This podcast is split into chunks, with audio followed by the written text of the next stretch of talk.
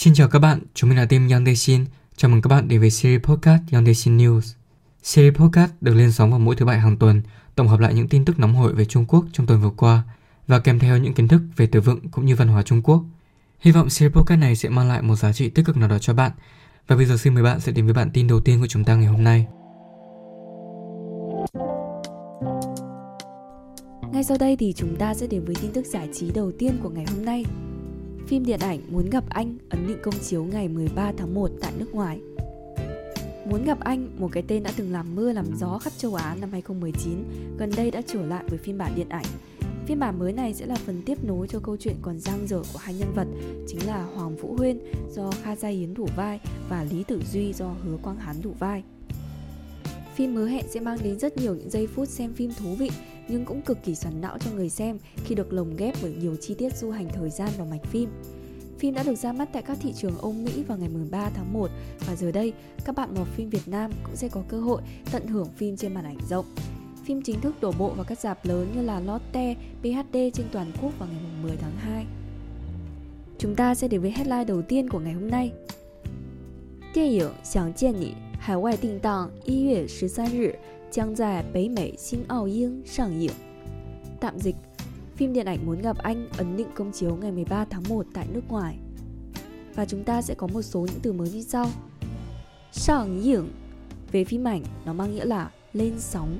Ví dụ như là 今日将有几部新片上映 Hôm nay sẽ có nhiều bộ phim mới được lên sóng. Và từ mới thứ hai chúng ta có sẽ là 定档 ấn định công chiếu Ví dụ như điện ảnh mẫu yue mẫu rì tỉnh tạo Phim sẽ được công chiếu vào ngày X tháng Y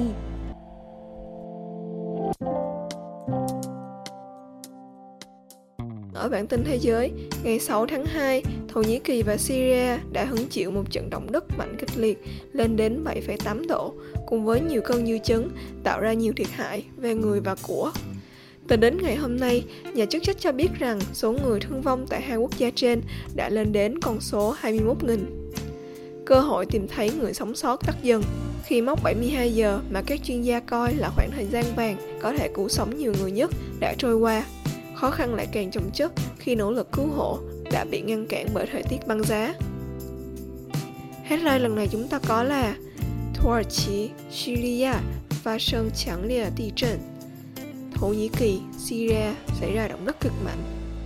Ở đây chúng ta có tên của hai quốc gia bao gồm Thổ Ar Chí, Thổ Nhĩ Kỳ và Syria là Syria. Tiếp theo chúng ta có là từ ti trần, tức là động đất. Ví dụ như là chi tiện ba chỉ ti trần, động đất 7,8 độ, hoặc là ít ti trần là ủy trần, dư chứng sau một lần động đất.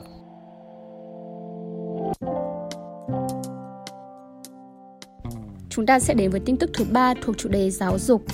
Ngày 9 tháng 2, Bộ Giáo dục Trung Quốc ra thông báo, nhìn chung tình hình dịch bệnh trên toàn Trung Quốc đã ổn định, chính sách phòng dịch, chống dịch tại trường học cũng được công bố rõ ràng, công tác chuẩn bị cũng được thực hiện tốt.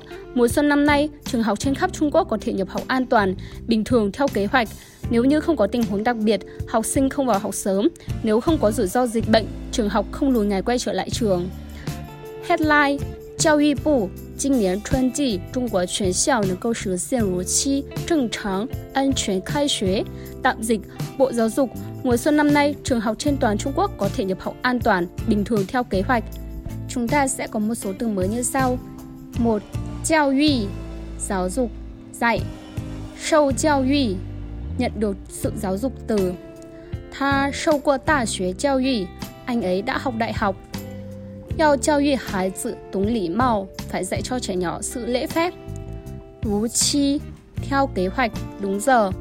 Hội nghị将如期召开, hội nghị sẽ diễn ra theo đúng kế hoạch.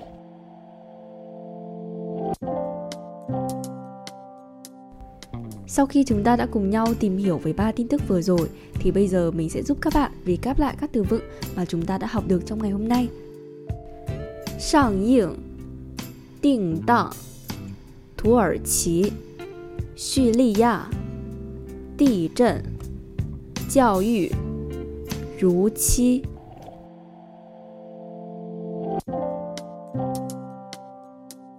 Như vậy là chúng ta đã đi qua hết 3 điểm tin chính trong tuần này rồi.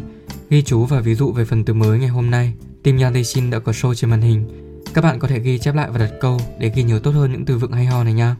Cảm ơn các bạn đã lắng nghe podcast tuần này của Yadeshin News. Hẹn gặp các bạn vào thứ bảy tuần sau. Bye bye!